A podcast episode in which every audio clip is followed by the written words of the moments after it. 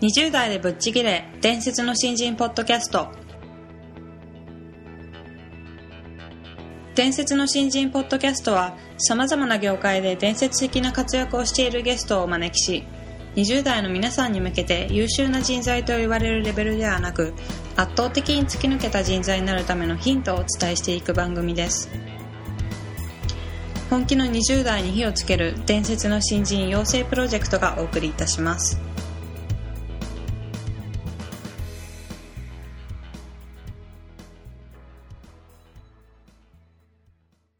皆さんこんにちは。20代でぶっちぎれ伝説の新人ポッドキャストへようこそ。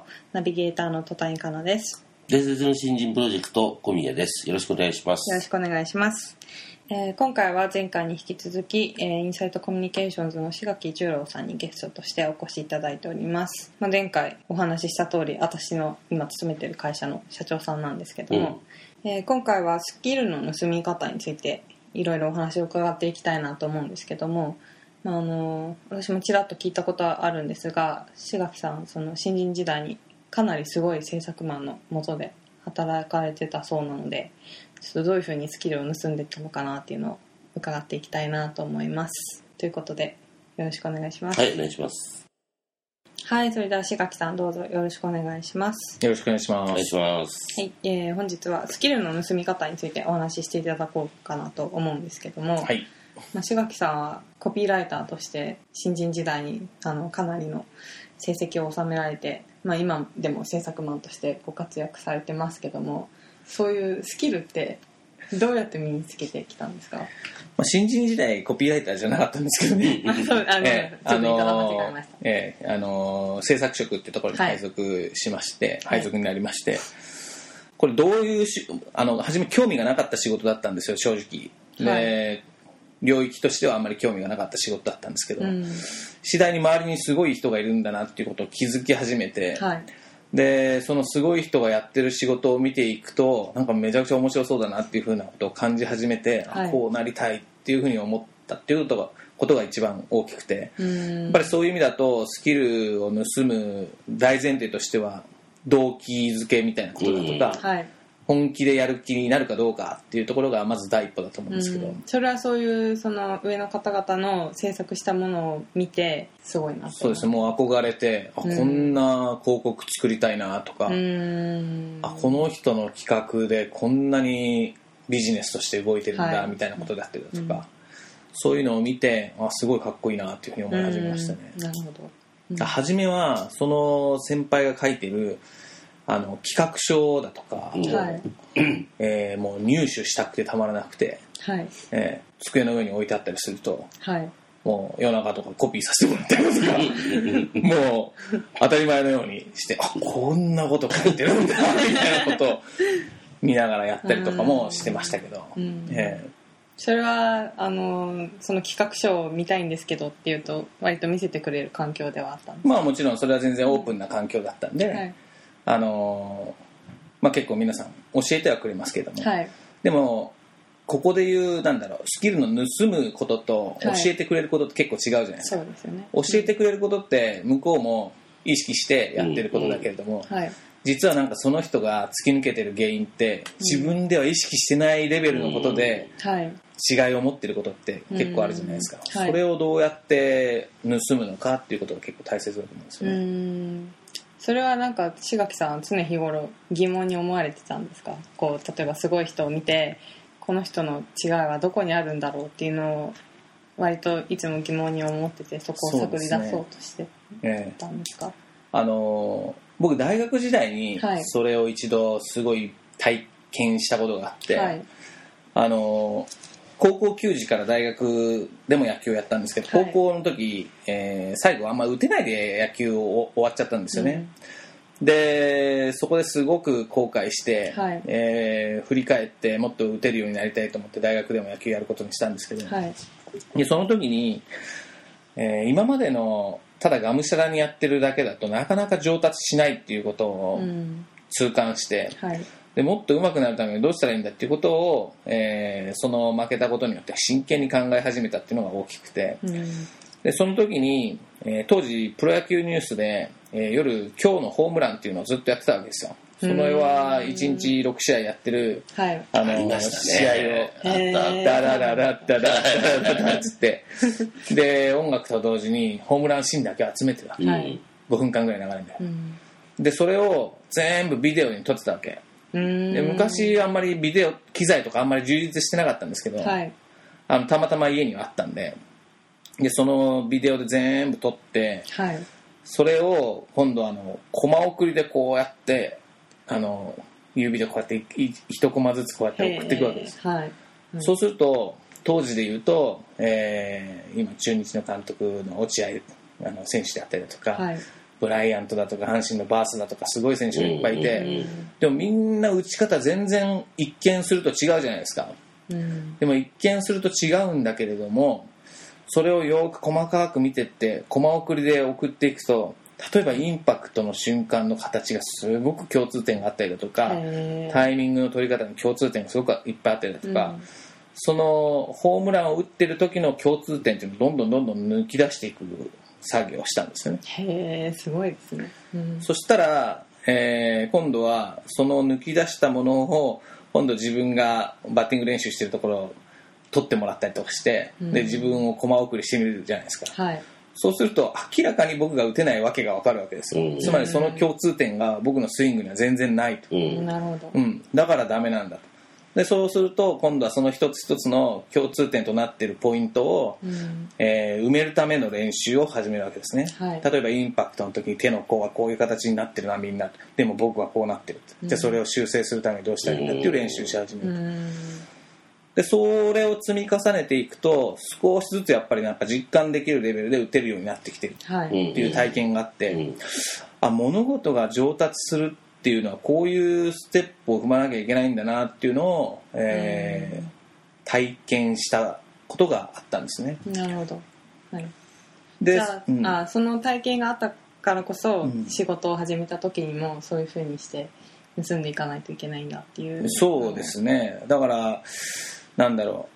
ホームランを打ったらホームランだけを見てすごいなってほ今度ホームランを真似ようと思ってもなかなか真似できないですよね、うん。そうですよね。そのためのタイミングの取り方だとかそのためのスイングだとかっていうのが必要になって、はい。もっと言えばそのための準備練習が必要になってくるわけですけど、だからいい広告だとかいい仕事をあのやってる広告作りだとかいい仕事をやってる人たちを見て、うん。はい。その結果だけを真似ようとしても絶対できなくてうんそれを追いかけていくとやっぱりそのアウトプットが生まれるまでのはい。過程にすごいいっぱい差があるはずだっていう信念があって。うんなるほど。それをとにかく探りたかったんですね。はい。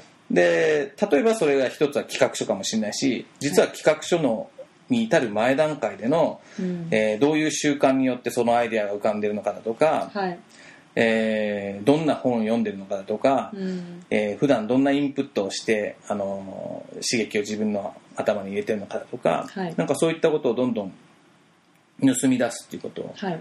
やっていかないとうん。いけないんじゃないかなと。うん。うん。ういうの盗んだものって 徹底的に真似されるんですか？その違いを見つけただけだとその人には近づけないと思うんですけどそれを盗んで理解した上でやっぱり今度はそれを徹底的に真似するっていうことをされてきたんですか？そうですね。基本的にはあのーそこではもう真似をすると、はい、うん、うん、だって僕より上手なんだそうですよね、うん、だからまずは真似をすると、うん。でよく陥りがちなのは、私は私流でやりたいっていうふうに言いがちだし言ってる仲間ももちろんいたんだけど、うん。まあ、僕は一旦はあのー先輩がうまくやってる方法を真似てみようってはい。結構す素直に自然に思ってたタイプで。はい。でその後自然に作り込んでいくと自分なりの色とかが、ん。あの加わっていけばそれでいいと思ったんで。だから共通点に関しては、えー真似ていこうということは強く意識してました、うん。なんか今お話伺ってて真似できるっていうのも割と新人時代だからこそできるのかなっていうのを思ったんですけどっていうのも年取ってからああの真似とかしてるとお前何人の真似ばっかりみたいな感じになると思うんですけどそんなことないですよ。そんなことないですか、ううん。んいや例えばあの僕が例えば会社を経営するっていうことを、はい。まあ、半分やってたりするじゃないですか、はいそれでも世の中には、えーうまくいい経営をしてる社長がいるわけですね、はい。そしたらそういう人たちの本を読んだりだとか話を聞きに行ったりとかして、はい真似ようと思うと、あもちろんそういうのは、はい、うん。だそれは何の問題もなく、一生それは学びなんじゃないですかね、そうですね、あー。今私がちょっと思ったのがクリエイティブ関連の方向で、まあ、活躍してる人たちって割と個性的な人が多いのでまあなんかいろいろ学んでいくうちに個人の自分なりの道っていうのを見つけてるのかなと思って、あーそういうことですね。そういう意味で聞いたんですクリエイティブに関して言えばまさにその通りですね、はいえー表現の仕方まで真似ていたら、うん。あのそれはもう真似っていうかパクリ。っていうかそうですよね。まあ徹底的にパクレ TTP とか言いますけれども、はいうん。でもクリエイティブ領域に関してはそれをやってたらそれご法度な世界なんで、えー進め方だとかあの企画の立て方だとか、はい。コンセプトの作り方っていうところはもちろんあの同じステップを踏んでいくんだけど最後にジャンプするところは頭をひねって、頭に汗かいて、なんか表現方法を考えるっていうところをうん。やんないといけないかなと思います、まあ、特にそのクリエイティブ領域に関して言うと、えー最終アウトプットの違いが、まあ、はい。もちろん大切なんですけど、その前工程を全然意識しないで、えーその最後のアウトプットの違いだけをはい。すごく意識している方が多いと思うんですうよ。ね、ん。そうじゃなくてどんな企画もその前工程は結構同じステップを踏んでいて、はいえーこれを伝えなきゃいけないんだっていうところまで至った時に初めてそれを伝えるためにどうしたらいいのかっていうジャンプが生まれるっていうことだと思うんですけど。うんなるほど。うん。大変だね。こういう会話もしていて、はい。なおかつ上司で、はい。で、で、新人なんですよ。大変だな。もっと徹底的に盗んでもらいたいと思います、え頑張ります。頑張ってください。ーあの細かいことを盗むのはやっぱりね、細かいところまで真似してみないとわからないと思うんですよね。それはねあの同じ行動をしてみたりだとか、はい。同じものを例えば同じ文章を書いてみたりだとかはい。そうすることによって初めてあこここういう気遣いでこうしてたのかだとか、うん。そういうことがわかるわけで。はい。それをなんとなく見てるんじゃなくて自分で同じように行動してみるっていうことがすごく大切だと思いますね、それをやると自分が普段やってないことではい。あこんなことやったことないっていうことがどんどん見つかるんではい。そこの差異を埋めていくっていうことをやっていくとはい。盗むべきものがどんどん見えてくるんじゃないかうなと思いますけど。ん。最後にちょっと質問いいですか、はい。あの今のその盗むっていう工程をする時ってなんか、まあ、私も普段ちょっと感じてることなんですけど他の業務に追われてる中でそういうのを取る時間ってなかなか取りづらいんですけど志垣さんはそういうなんか盗む時間っていうのをあまあ盗む時間というかそういう真似して書いたりとかっていうのはなんか決めて時間取られてたんですか？それは勉強する時間を取っていたのかってこと、はい。それは取ってましたね。うん、え。業務外。業務外、うん、業務外って一日をずーっとやってるわけじゃないじゃない、はいそうですよね。で休みの日もあるわけじゃない、うん。家に帰っても時間があるわけじゃない。はいでそういう意味だと、あのーまあ、上手くなりたいっていう気持ちがあったからこそだと思うけど、ちょっとこれはあのーこの文章は写し書きしてみようだとかはい。このデザインはラフを写し書きしてみようだとか、うん。先輩のこの企画書の通りに今度は書いてみようだとか、うんそういうことはすごく意識してうん。やってましたけど、なるほうん。あと喋り方とか。ど喋り方です、ああそうですね。私も結構喋り方は人の喋り方聞いてていいなと思ったのは結構あの真似するようにはしてます、うん。うん。あの電話口で横の先輩とかが、はい、すごく難しい先輩とかあのはい。お客様とか、うん。すごく難しい外部のパートナーのあの方とはい。やってる時に、自分が電話をしてる時にはもっとなんかすごくなんだろう硬い感じになってしまうんだけど、はい僕がすごいなと思った先輩はそこで「またまたなんでそんなこと言わないでくださいよ」とか 例えば言いながらはいやんわり断ってたりするわけ。それを見てあこういう断り方もあんのかとか、そういうなんか一つ一つの動作だとか仕草だとか話し方だとか、はい。そこら辺にすごく差があるなっていうのは結構20代の頃感じてましたうね、ん。なるべくいろんな人がいる環境でいろんな人の行動だったり言動を見たりして学んでいくっていうのが大事なんでしょうね。まあ、うん。そうですね、うん。会社の規模にもよると思うけどまあ、小さい会社でも外に行けばいいもういくらでも人はいるわけで、うん。電車の中にもういろいろ学ぶようなこともいっぱいあるでしょうしそうですね、ええ。うん。いろいろチャンスはあるんじゃないかなと思います。はい。まあ、じゃあ日常のいろんなところに目を向けて学んでいくっていうことですね、はい、ありがとうございました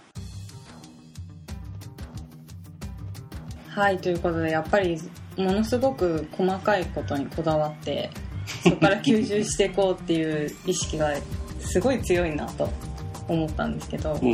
やっぱり普段もあの仕事をし一緒にしてる中であの企画書とかかなり緻密でうん。私は到底足元で及ばないなと思っていつも拝見してるんですが、まあ、そういう秘密はそういうところにあったのかとつくづく感じましたね。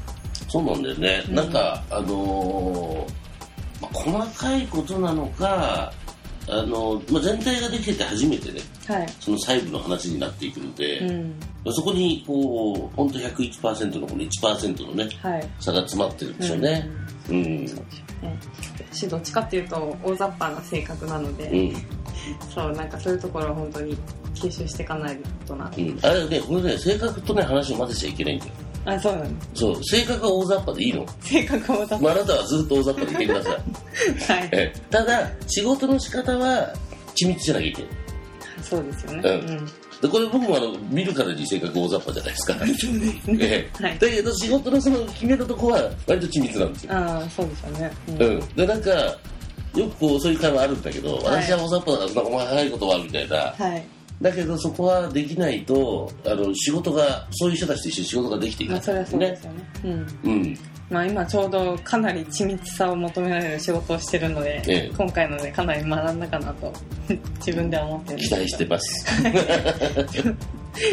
今これからあの冊子になるのでちょっとドキドキしてるんですあ、そうなんだ。はいできたら見せてください。わかりました、はい。ありがとうございます、はい。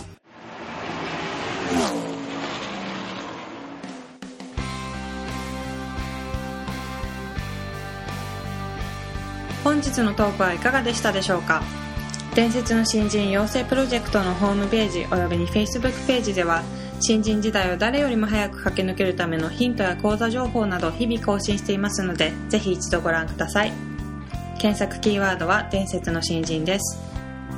また集英社より出版されている伝説の新人20代でチャンスをつかみ突き抜ける人の10の違いでは20代のうちから身につけておくべき習慣について分かりやすく解説していますぜひ皆さんも突き抜けるための思考や行動習慣を新人時代の今にこそ自分のものにしていってくださいこの番組は伝説の新人養成プロジェクトの提供でお送りしました。